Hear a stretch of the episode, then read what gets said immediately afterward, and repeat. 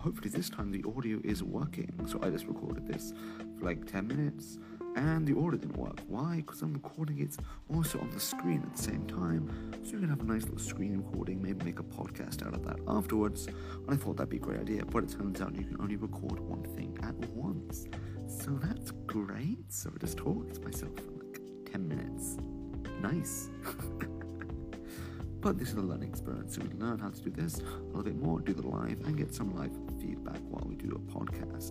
So the today's topic of the podcast is networking after VeeCon. So if you don't know, I've just been in Minneapolis doing VeeCon, is Gary Vaynerchuk's super convention for people who bought JPEGs last year. So if you bought expensive JPEGs last year, or now over ten grand, you can go to this super conference in Minneapolis. And while it was a super conference in a way, you got to meet a lot, a lot of people from all sorts of ways of life. Millionaire rich people, just normal people trying to get by, ups and down the business spectrum as well. People who made a lot of money and people who, well, want to get going and do things. And that's like me, right? I want to start business. I want to get into the N F T game a little bit and start my own recycling company. So networking here was a great opportunity for me. But one thing I've noticed I've been doing different after VeeCon from other people is I'm straight on it straight away. That's number one. Like, the day after, I was going through all the contacts, getting all the information, getting that in a spreadsheet ready, getting everyone on Facebook, Twitter, Instagram, stuff like that.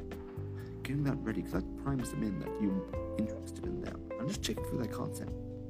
The second thing I've just finished up now is an email round. I've just sent over ninety emails to all the people I've contacted, and that's a lot. And some of them, well, copy and pasted, but you get a template and you copy it. But little things, like little things to remember about that person, like, oh, I liked your content, I looked for it, this is cool. If you got information like that, those little questions in there as well is really good. The final thing, a little advice, is actually give yourself. Like, give what you're going to give to them over what they're going to give to you straight up. So I think that's important when I've seen a lot of people. I've got some messages from other people now, emails about networking. Oh, what's up? We got someone actually in. Nice. So we're just doing a little talk about networking, and it's nearly ending. But the last little tip I was giving was about give what you can give to them more than what they can give to you. Because a lot of people have actually messaged me now from other people. They're like, "Hi, I'm Billy. Nice to meet you at VeeCon. Let's keep in touch." I'm like, "Well, that's that's great. Like, you don't give me anything. Who are you, Billy? What do you do, Billy? What's your contact stuff?" Like, then you, the person you send that to has got to do all the effort to get more stuff out. But if you give your little profile, give it about what you can do, what you can do for them, and then what you're doing, even if they don't reply straight away, they may hopefully will log that. And maybe down the line, they will help you out a little bit more. But we'll see what's going to come from this. I'm still haven't got any replies from my ninety emails I've sent out, but we'll see in the coming weeks. Yes, I am an expert. Coming weeks, what will come of that, and hopefully good stuff will come in the following weeks.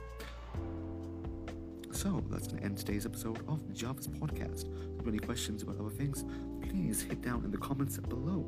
So I'm going to end here if I can end it. Nice.